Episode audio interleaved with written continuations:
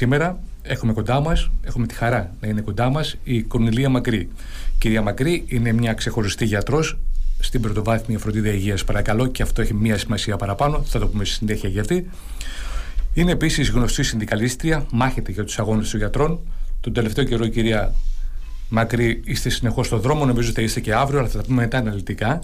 Ε, είναι ναι. επίσης μέλος της Κεντρικής Επιτροπής του ΣΥΡΙΖΑ και από την Κυριακή υποψήφια βουλευτής στο Ηράκλειο.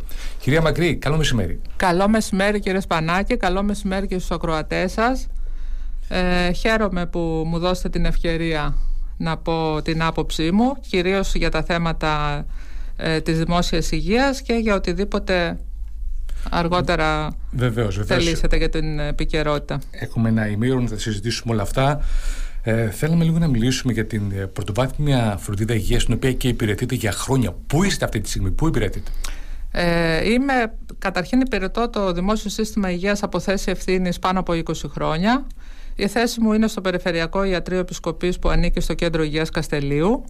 Ε, και θέλω να το πω, γιατί νιώθω την ανάγκη να το πω αυτό. Για μας η πρωτοβάθμια φροντίδα υγείας είναι ένα όραμα. Είναι ένα όραμα να δημιουργήσουμε ε, πρωτοβάθμια σε μια χώρα που δεν έχει κουλτούρα πρωτοβάθμιας και που πραγματικά δεν ξέρει τι χάνει, γιατί και λέω ότι είναι όραμα για μας γιατί πραγματικά δημιουργεί άλλες συνθήκες στο, στην υγεία και στην κοινωνία. Δηλαδή δημιουργεί ποιότητα ζωής για τους πολίτες που θα πραγματικά θα έχουν πρόσβαση σε ένα σωστό σύστημα πρωτοβάθμιας φροντίδας υγείας. Γι' αυτό και εγώ στον πρόλογο έκανα την ειδική αναφορά στην πρωτοβάθμια φροντίδα υγείας. Όμως γενικά η υγεία, νοσείς στην Κρήτη, εσεί το ξέρετε καλύτερα από μένα, υπηρετείται από μέσα την κατάσταση αυτή. Ε, είστε στους αγώνες, είστε στο δρόμο, έχει και αύριο, όπως είπαμε, κινητοποιήσεις.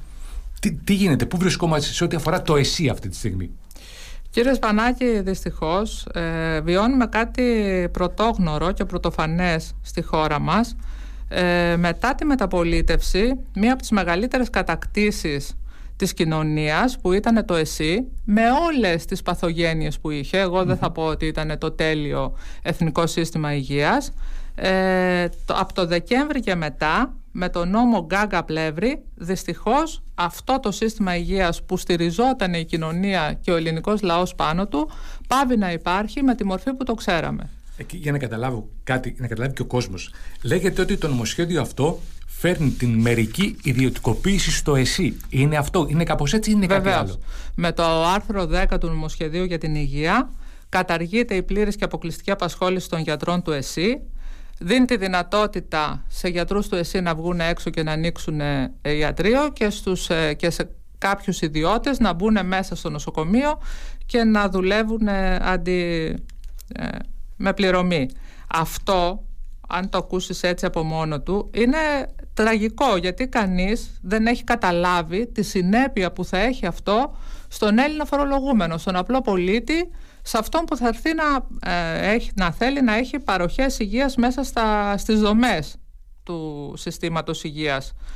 Ε, αντί λοιπόν να κάνει αξιοπρεπείς μισθούς στους υγειονομικούς για να τους κρατήσει και να βελτιώσει τις συνθήκες εργασίας με αξιοπρέπεια, τι κάνει, λέει ας πούμε σε έναν γιατρό του εσύ, θα κάνεις δύο πρωινά, θα κάνεις δύο απογευματινά, τις δύο εφημερίες που σου αναλογούν και Άμα θέλεις να βγάλεις κάτι παραπάνω, δεν θα σου αυξήσω εγώ το μισθό, θα τα πάρεις από τον κόσμο. Θα βγεις και έξω να κάνεις και δύο μέρες ιδιωτικό ιατρείο. Όπως καταλαβαίνετε, καταρχήν έχουμε φτάσει στα όρια της σωματικής και ψυχικής μας εξάντλησης. Λόγω και της πανδημίας. Λόγω και της πανδημίας και της ε, ε, ε, επιδημίας γρήπης, γιατί φέτος μας πέσανε διπλά ε, οι επιπτώσεις που είχαμε στη χώρα μας και αντί λοιπόν κάνουν ένα φοβερά ελαστικό τέτοιο για τον γιατρό, τον, τον παν παντού, έτσι, για να πάρει ε, μια μικρή αύξηση στο μισθό του. Αντί να, κάνουν, να αυξήσουν τους μισθούς, να είναι αξιοπρεπείς, να έχουν το γιατρό σαν δημόσιο ε, σύστημα υγείας που ο κόσμος θα μπορεί να απευθυνθεί και να έχει πραγματικά καλή ποιότητα παροχών και πείτε μου εσείς αν ένας γιατρός δουλεύει και μέσα και έξω τη στιγμή που τώρα τα ραντεβού φτάνουν και εγώ δεν ξέρω πού, αν ο γιατρός έξω έχει ιδιωτικό ιατρείο και πάει ένας ασθενής που δεν θα έχει τη δυνατότητα να πληρώσει το αντίστοιχο αντίτιμο στο ιδιωτικό ιατρείο, πώς θα εξυπηρετηθεί; Ναι, είναι και δικό μου ερώτημα αυτό. Να ρωτήσω πριν πάμε παρακάτω. Ε, το κομμάτι των ε, αποκυμματινών χειρουργείων είναι στο ίδιο νομοσχέδιο, έτσι δεν είναι; Ναι, ναι, είναι στο ίδιο. Ε, βλέπετε να περπατάει αυτό; Είναι στον ίδιο παρονομαστή. Δηλαδή, κάποια χειρουργία θα, θα γίνουν πιο γρήγορα για αυτούς που έχουν να το πληρώσουν. Αυτό μας δεν γίνεται και σήμερα μεταξύ μας. Αυτό δεν γίνεται... υπάρχει το γρηγορόσιμο. Α, ωραία. Αυτό θα πω και εγώ τώρα λοιπόν και το λέει και ο κόσμος έτσι για τα φαγιαλάκια που παίρνετε. Μα αυτό το νομοσχέδιο έρχεται να το νομιμοποιήσει αυτό το πράγμα. Ακριβώς. Αυτό είναι τραγικό. Αντί δηλαδή να σπάσεις το απόστημα, εσύ πας και το ευδοκιμείς. Καλά, μετά θα πανηγυρίζεις ότι εγώ έκοψα τα φαγιαλάκια. Μα πώς έκοψα τα φαγιαλάκια, όταν τα πρωινά χειρουργία θα πάνε στο Θεό. Και αυτός που δεν θα έχει δεν θα χειρουργηθεί ποτέ. Τελικά, ο φτωχός σε λίγα χρόνια, αν συνεχίσουμε έτσι, εκτιμάται ότι δεν θα έχει πρόσβαση καθόλου στις υπηρεσίες υγείας. Ε, θα έχει μία πενιχρή πρόσβαση και όχι μόνο αυτό, είναι ότι το κακό είναι. Κοιτάξτε, δεν είναι τυχαίο το παράδειγμα της κυρίας Ιωαννίδου στο Ρέθυμνο και θα σας πω μετά για το νησί μας, γιατί έχει μια αξία να συζητήσουμε για το νησί μας. Ε, δείχνουν την έξοδο στο γιατρό του ΕΣΥ. Δηλαδή, ο γιατρός του ΕΣΥ, πείτε μου κύριε Σπανάκη, γιατί να κάτσει σε ένα ίδρυμα το οποίο παίρνει 3 και 60, θα το πω λίγο λαϊκά, κάνει 9 εφημερίες κάποιοι ασθενεί, ε, γιατροί που, όπως την κυρία Ιωαννίδου με τέσσερις αργίες στα 50 σου να έρθεις ξαφνικά ας πούμε για ποιο λόγο να κάτσεις και να στηρίξεις αυτό το δημόσιο σύστημα υγείας; Ακριβώς ε, αυτό που λέτε, προς επίρρωση λοιπόν, τι προάλλες συνάντησα φίλο γιατρό στο Βενζέλιο και μου είπε από μακριά, χωρίς καν να του θέσω ερώτημα, πριν προλάβω να του χαιρετήσω, ότι Γιάννη, ξέρεις, δεν θα είμαι το τελευταίος που θα κλείσει την πόρτα.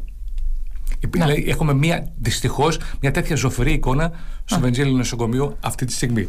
Να ρωτήσω εγώ πάλι σε σχέση με τα κέντρα υγείας. Για εσά, ποιο θα ήταν ποιος θα ήταν ο ιδανικός τρόπος λειτουργίας των κέντρων υγείας, πώς πρέπει να δομηθούν για να δουλέψουν, να προσφέρουν; Ε, υπάρχει μία ανισότητα στην πρωτοβάθμια φροντίδα υγείας από τότε που δημιουργήθηκε. Βέβαια τον πρώτο νόμο το έγινε επί ΣΥΡΙΖΑ το 2018 για την πρωτοβάθμια που υπήρξε στη χώρα μας. Ε, η επαρχία έχει μια, ένα καλύτερο σύστημα πρωτοβάθμιας σε σχέση με τα αστικά κέντρα. Ε, στα αστικά κέντρα έχουν δημιουργηθεί τομεί οι οποίες δυστυχώς δεν προχώρησαν καθόλου μετά την ε, κυβέρνηση της Νέας Δημοκρατίας δηλαδή θέλω να πω ότι δεν έγινε καμία καινούρια πρόσληψη ούτε δημιουργήθηκε καμία καινούρια δομή όσο όφιλε να γίνει σχεδόν να, να τριπλασιαστούν από αυτές που ήταν. Όπως καταλαβαίνετε όλο αυτό δεν είναι ικανό να ικανοποιήσει τις ανάγκες του κόσμου στα αστικά κέντρα. Άρα λοιπόν το ένα ζητούμενο είναι ότι θα πρέπει να δημιουργηθούν πολλές καινούργιες ανάλογα με τις ανάγκες του κόσμου που είναι κυρίως στα αστικά κέντρα. Στα κέντρα υγείας τώρα υπάρχει μια καλύτερη παροχή πρωτοβάθμιας όπως έτσι ήταν δομημένα από παλιά το οποίο όμως τι γίνεται τώρα επειδή οι προσλήψεις έχουν να γίνουν τα τελευταία 4-5 χρόνια είναι ανύπαρκτες οι προσλήψεις που γίνανε γίνανε ευκαιριακά και επικουρικά ε, για την πανδημία του COVID. Έτσι, από εκεί και πέρα μόνιμες προσλήψεις ιατρικού προσωπικού δεν έχουν γίνει. Με αποτέλεσμα το σύστημα να λειτουργεί στο κόκκινο. Δεν υπάρχουν εφεδρείες. Αν κάποιος από εμάς αρρωστήσει, φύγει ή τύχει οτιδήποτε, καταραίει όλο το σύστημα. Είναι θέμα δηλαδή φιλοτιμίας και αντοχών των γιατρών επιπλέον. Και πόσο να αντέξεις έτσι, πόσο θα λειτουργήσει έτσι σε ναι. τέτοιους ρυθμούς. Είναι δύσκολο, είναι δύσκολο. Ε, να ρωτήσω κάτι, σε επίπεδο Κρήτης, η υγεία, πώς, σε τι κατάσταση είναι, αν πάρουμε σαν ενιαία περιφερειακή ενότητα την Κρήτη, τι επίπεδο υγείας έχουμε στο νησί; Ε, χαίρομαι που μου κάνετε αυτή την ερώτηση, γιατί μου δίνετε η ευκαιρία καταρχήν να σας πω ότι το ξύλωμα του ΕΣΥ έχουν την έμπνευση να αρχίσει από την Κρήτη. Ε, είναι το, το πείραμα. Εξηβαίνει κάποιο σχέδιο τέτοιο δηλαδή; Βεβαίως. Το έχει ανακοινώσει ο ίδιος ο Υπουργός ότι θα ξεκινήσει από την Κρήτη και μάλιστα η πρόταση είναι να μην μπει στο εθνικό προϋπολογισμό αλλά τα έξοδα των νοσοκομείων της Κρήτης η πρόταση είπα είναι να πληρώνεται από τον ΕΟΠΗ όπως καταλαβαίνετε μάνι μάνι οι ανασφάλιστοι πετιούνται απ' έξω. Δηλαδή γίνεται αντικείμενο η υγεία δεν είναι προσβάσιμη για όλους πια Οπότε θα λέμε, είναι ένα είδος πολυτελείας. Λέμε υγεία, άνω κάτω τελεία, Κρήτη πιλωτική περιφέρεια. Ακριβώς. Να ρωτήσω κάτι άλλο. Θα επανέλθουμε σε αυτό, αλλά για να μην το λησμονήσω. Επειδή είναι μια συζήτηση που κρατάει χρόνια και επειδή ακούστηκε και πρόσφατα από την παρούσα κυβέρνηση για τον νομό Λεσθίου. Έχουμε τέσσερα mm. νοσοκομεία. Mm-hmm. Άγιο Νικόλαο, Ιεράπετρα και Νεάπολη του διαλυνακιου και λένε ότι το σωστό είναι να γίνει ένα μεγάλο, ενιαίο, στην περιοχή, αν θυμάμαι καλά, της ε, Παχιάς Άμμου. Εσάς σας βρίσκει σύμφωνο αυτό; Όχι. Και θα πω όχι, γιατί το. Ε, εγώ δεν λέω ότι είναι τα τέσσερα νοσοκομεία. Εγώ λέω ότι πρέπει να γίνει ο χάρτης υγείας, ο λεγόμενος, που το λέγαμε χρόνια για να αποφασίσεις αν θα πρέπει να δημιουργηθούν καινούργιες δομές ή πώς θα αξιοποιήσεις τις υπάρχουσες. Παράδειγμα, υπήρχε μία πρόταση από εμάς παλιότερα, όταν ήμασταν κυβέρνηση, το νοσοκομείο της Νεαπόλεως να γίνει κέντρο αποκατάστασης με τα τόσα τροχαία τα άπειρα που είχαμε στην Κρήτη ναι, να, θυμάμαι, γίνει, θυμάμαι να γίνει ένα κέντρο αποκατάστασης ολοήμερο όπου θα μπορεί ας πούμε οι άνθρωποι που έχουν σοβαρούς τραυματισμούς και αναπηρίες να μπορέσουν και να έχουν ένα, ε, μια βελτίωση στην, ε, στην αναπηρία τους. Παρένθεση, σε δημόσιο επίπεδο κέντρο αποκατάστασης υπάρχει στην Κρήτη; Υπάρχει ένας στο Ρέθμινο, νομίζω, το οποίο λειτουργεί μέχρι ναι, το κατάλαβα. πρωινές Όχι, δεν υπάρχει και η Κρήτη είναι η νούμερο ένα περιοχή με τα ατυχήματα. περισσότερα ατυχήματα στο νομό. Δηλαδή θέλω να πω ότι λύσεις υπάρχουν. Λύση δεν είναι κλείνω τη δομή για να κάνω τα τέσσερα νοσοκομεία τρία.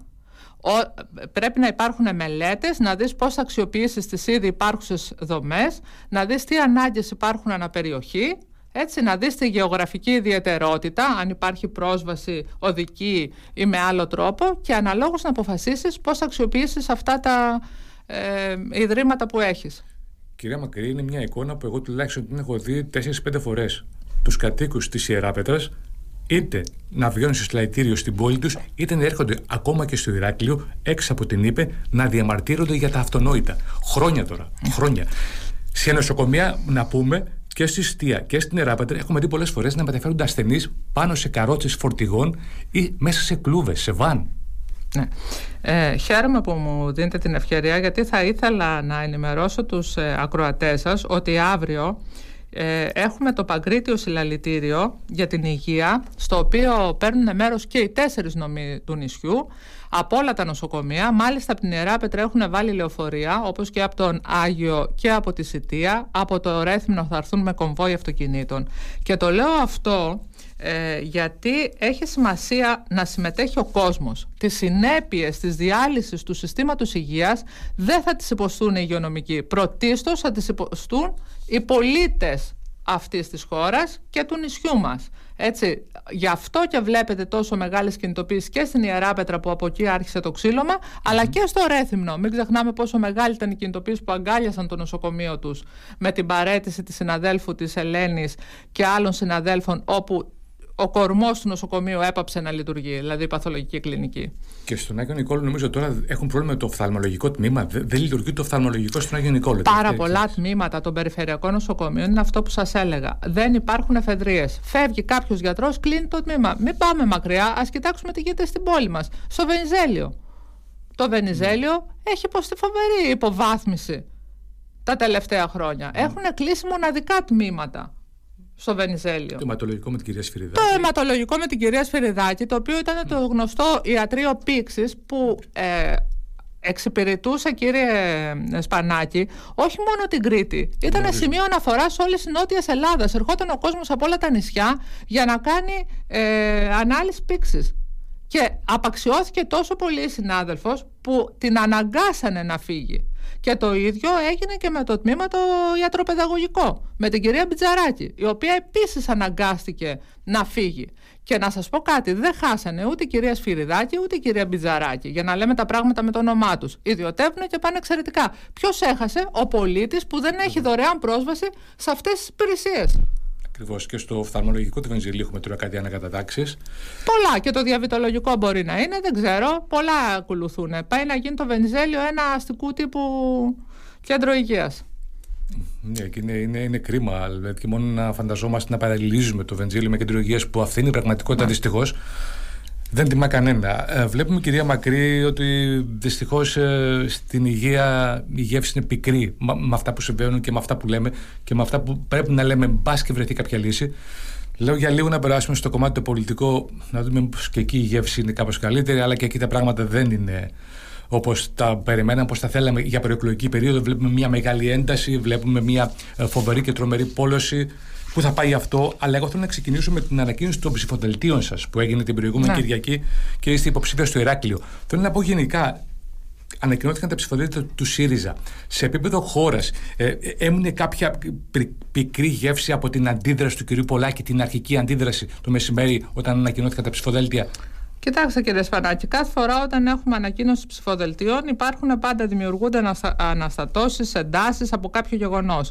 Αυτά όμως είναι θέματα που τα λύνει. Ε, Εμείς, ξέρετε, έχουμε μια τριμελή εκλογική επιτροπή πανελλαδικά και ε, την, την οποία τον πρώτο λόγο την έχει ο πρόεδρος του κομματος Αυτά λοιπόν λύνονται σε αυτό το επίπεδο και δευτερευόντως τα εγκρίνει η Κεντρική Επιτροπή και στην οποία είμαι μέλος. Οπότε δεν είναι θέμα κουβέντας ε, ε, παραπολιτικών.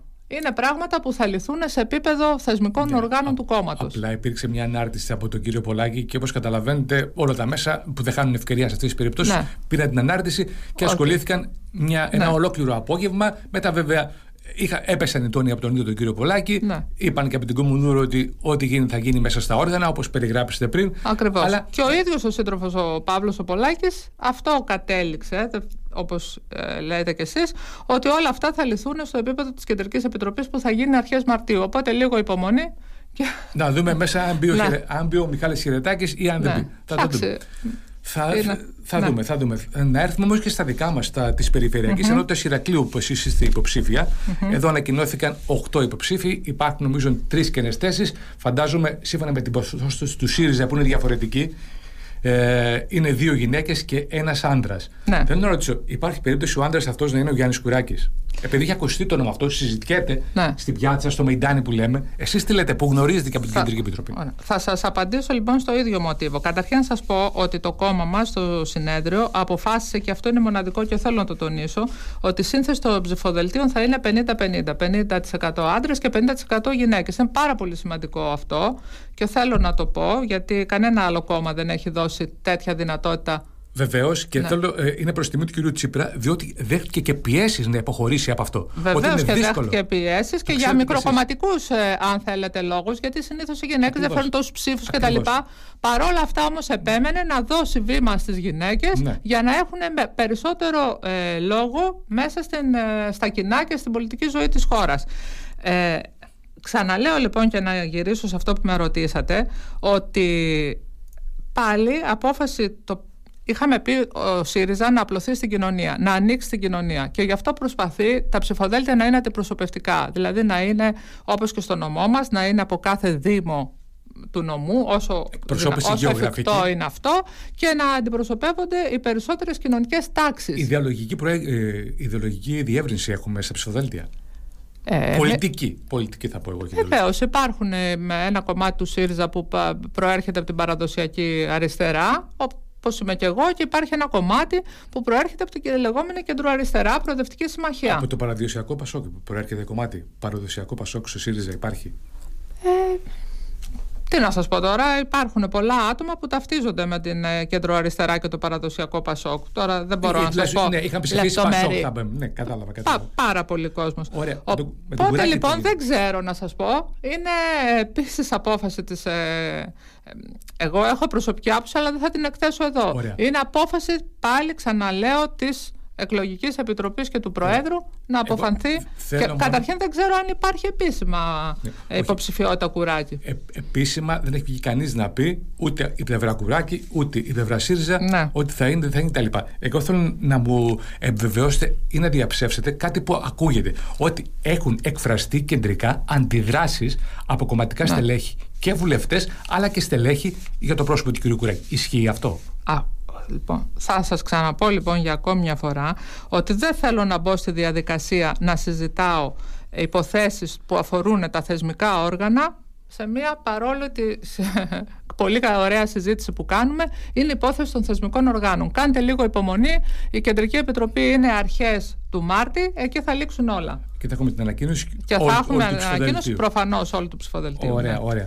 Να ρωτήσω κάτι άλλο εγώ σχετικά με, την, με το ΣΥΡΙΖΑ.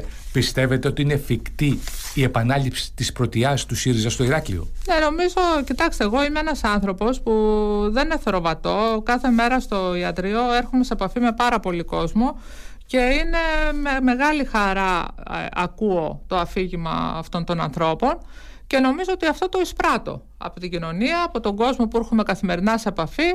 Αν θέλετε τώρα να μιλήσουμε και σε άλλο επίπεδο, υπάρχουν και δημοσκοπήσεις επίσημα, νομίζω ε, τις προάλλες είχε βγάλει ο συνάδελφός σας ε, στην τηλεόραση, όπου και επίσημα, αν θέλετε και με τις δημοσκοπήσεις εισαγωγικά, που φέρνουν το κόμμα μας ε, πρώτη δύναμη στο νομό. Στο νομό. Λέτε λοιπόν ότι κρατάτε τις δυνάμεις, θα τις διατηρήσετε. Ναι. Ε, να ρωτήσω εγώ, είπατε πριν για το αφήγημα του κόσμου που έρχεται στο ιατρείο σας. Το δικό σας προσωπικό αφήγημα για τις εκλογές, ποιο είναι, Γιατί κατεβαίνει η ναι. Κορνηλία Μακρύς στις εκλογές; Να σας πω, κύριε Σπανάκη, εγώ έχω και πάλι μου και είναι πολύ, πολύ καλό. Όμως για μένα θεωρώ ότι ήρθε η ώρα της επιλογής και της ευθύνης πώς θα είναι η επόμενη μέρα στη χώρα μας μετά τις εκλογές. Και το λέω αυτό γιατί ως γυναίκα, ως μητέρα, ως γιατρός και κυρίως ως πολίτης θεωρώ ότι έχω ευθύνη να παλέψω για τις αξίες για τα παιδιά μου, για τον κόσμο, ε, να παλέψω για τις αξίες που πιστεύω.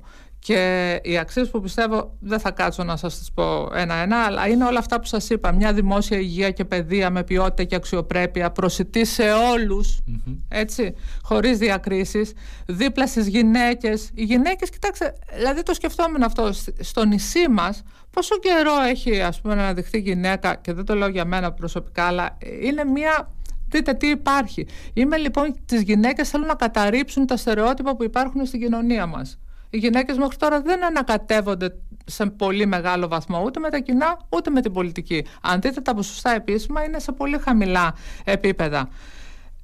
Γιατί, γιατί είναι, ε, αποκλείονται, απορρίπτονται, αποστρέφονται οι ίδιες στην πολιτική, τις θέσεις ευθύνης; Θα σα σας πω, προχθές ε, παρακολούθησα μια εξαιρετική ημερίδα για τις ε, ε νέες γυναίκες επιστημόνισες. Και, ε, από το Μουσείο Φυσικής Ιστορίας. Από το Μουσείο Φυσικής Ιστορίας και πραγματικά εντυπωσιάστηκα με κάτι το οποίο ε, ας μου επιτραπεί έτσι να το αναφέρω. Έγινε μία μελέτη με πάρα πολύ μεγάλη με βιογραφικά, ξέρετε, οι γυναίκες φτάνουν ε, περίπου ισόβαθμα με τους άντρες μέχρι το επίπεδο το μεταδιδακτορικό. Από το διδακτορικό και μετά ε, οι, οι άντρες με τις γυναίκες που καταλαμβάνουν ανώτερες θέσεις επιχειρήσεις, οι γυναίκες πέφτουν κάθετα. Μιλάμε για μία μείωση τρελή. Ε, κάνανε λοιπόν μια έρευνα και εδώ πήρανε τα βιογραφικά ανδρών γυναικών με ονοματεπώνυμο και τα δώσανε για κρίση σε εταιρείες ή σε ε, δημόσιους φορείς για να αξιολογηθούν αν θα προσληφθούν. Όπως καταλαβαίνετε οι γυναίκες απορρίφθηκαν σε ένα τρελό ποσοστό. Πήρανε τα ίδια βιογραφικά και τα ξαναδώσανε για αξιολόγηση χωρίς, χωρίς ονοματεπώνυμο. Και φίλο. Λοιπόν, ήταν φοβερό ήταν τόσο διαφορετικά τα αποτελέσματα υπέρ των γυναικών, έτσι, το οποίο αυτό ακριβώς δείχνει ότι υπάρχει bias, υπάρχει διάκριση υπέρ των, είναι, κατά των γυναικών. Είναι, είναι μισογενισμός, είναι ρατσισμός. Όχι, δεν είναι μισογενισμός. Να σας πω και το άλλο το φοβερό. Ξέρετε ποιοι κάνανε υπέρ, το μεγαλύτερο ποσοστό που έκανε αυτή τη διάκριση, τι ήτανε, γυναίκες. Οι γυναίκες ίδιες. Ναι, οι ναι. γυναίκες ίδιες. Ξέρετε, υπάρχουν στερεότυπα στο μυαλό μας. Ναι, υπάρχουν στερεότυπα. Υπάρχουν η γυναίκα, ας πούμε, μετά το διακτορικό παράδειγμα, πρέπει να κάνει οικογένεια, σπίτι, παιδιά, όλα αυτά. Όταν το κράτος δεν σου δίνει μια σημαντική ουσιαστική βοήθεια, τον παιδικό σταθμό δίπλα σου, άδεια όσο θα χρειαστείς ε, υποπληρωμή, να μπορέσεις να δουλέψεις. Πώς θα τα κάνεις όλα αυτά, κύριε Σπανάκη. Πώς θα τα κάνεις; Να περάσουμε στο κομμάτι που επίσης είναι συναπτώμενο με τις γυναίκες. Έμφυλη βία και γυναικοκτονίες. Πού πάμε; Δηλαδή στην Κρήτη, ειδικά στην Κρήτη, έχουμε ξεφύγει. Ναι, ναι. Αυτό είναι ένα κομμάτι πραγματικά που ε, ε, πρέπει έχει να κάνει με την κουλτούρα και την, ε, δηλαδή θέλει δουλειά, θέλει δουλειά από την οικογένεια, από το σχολείο, από το πώς μεγαλώνουμε τα παιδιά μας, τους γιους μας ε, και βέβαια να πάρθουν μέτρα να θεσπιστεί ο όρος γυναικοκτονία πια, γιατί αυτό είναι. Στις πόσες γυναίκες πια; στο εξωτερικό πρέπει να έχει θεσπιστεί ο όρος γυναικοκτονία ναι, ναι νομίζω σε πολλές χώρες έχει θεσπιστεί. Και εγώ θα βάλω και ένα ερώτημα. Πώς γυναίκες πια πρέπει να χάσουν τη ζωή τους για να θεσπιστεί ο όρος και να πάρθουν μέτρα; Γιατί τελικά αυτό χρειάζεται και αυτό εκτός από την παιδεία που είπα και την... Ε, Εσείς πού λέτε ότι το χάνουμε, δηλαδή το, το, το, είμαι άντρας και το κέφι μου θα κάνω.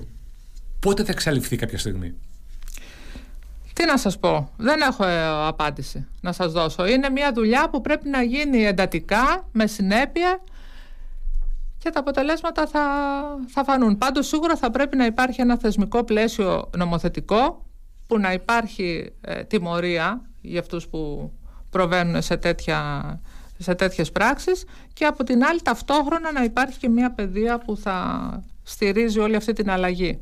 Κυρία Μαγκρή, από την κυβέρνηση Μητσοτάκη, τι σας ενοχλεί, αν σας ενοχλεί κάτι; Ε, με ενοχλούν πολλά, αλλά αν θα πρέπει να ιεραρχήσω κάποια πράγματα, ε, θα πω καταρχήν η απίστευτη διαφθορά και η εσχροκέρδεια έχουμε που υπάρχει. Ονόματα, έχουμε ονόματα και παραδείγματα. Έχουμε ονόματα και παραδείγματα πολύ πρόσφατα. Να μην πάω παλιά, γιατί υπάρχουν πάρα πολλά σκάνδαλα. Είναι το πρόσφατο της κυρίας Νικολάου με τα 2 εκατομμύρια ευρώ που ακόμη. Το αναφέραμε και πριν στην εκπομπή, συνεχίστε. Ναι, που ακόμη όμως είναι στα ψηφοδέλτια της Νέας Δημοκρατίας. Δεν έχουμε απάντηση. Τι να πω, να πω για τον κύριο Πάτσι που πήρε για ένα κομμάτι ψωμί. Το Πάτσι, διάβασα ένα ωραίο τίτλο σε εφημερίδα τοπική. Ναι. Ε, όταν και σκάσει το σκάνδαλο, ο τίτλος λοιπόν το πρωτοσέλιδο ήταν Πάτσι Μίτσι Κότσι.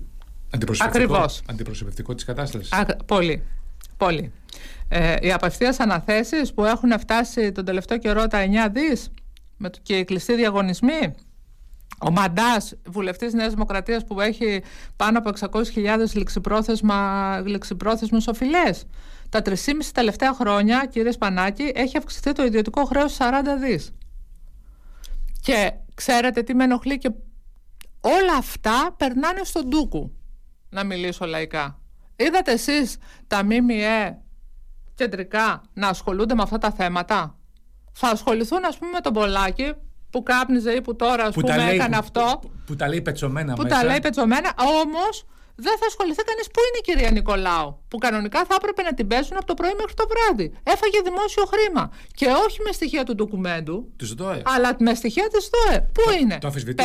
Είπε, είπε, ότι βρήθη ψεμάτων το πόρισμα τη ΔΟΕ. Δεν είμαι αστυνομικός. Δεν είναι δική μου δουλειά. Όμως σε άλλες περιπτώσεις βλέπετε ότι έχουμε Δύο μέτρα και δύο σταθμά. Ωραία, λοιπόν, η κυρία Μαγκρή δεν είσαι αστυνομικός, είστε υποψήφιο βουλευτής του ΣΥΡΙΖΑ στο Ηράκλειο. Εμείς να σας ευχηθούμε καλή επιτυχία, καλό αγώνα και πάντα να υπερασπίζετε τις ιδέες σας και τα ιδανικά σας και να έχετε το προσωπικό σας αφήγημα το οποίο είναι συνδεδεσμένο με την ιατρική και τους ασθενείς σας. Να είστε καλά. Σας ευχαριστώ πολύ. Μια τελευταία κουβέντα. Καλό τους ακροατές σας αύριο 5 η ώρα στην πλατεία Ελευθερίας στο Παγκρίτιο Συλλαλητήριο για την Υγεία. Σας ευχαριστώ πολύ.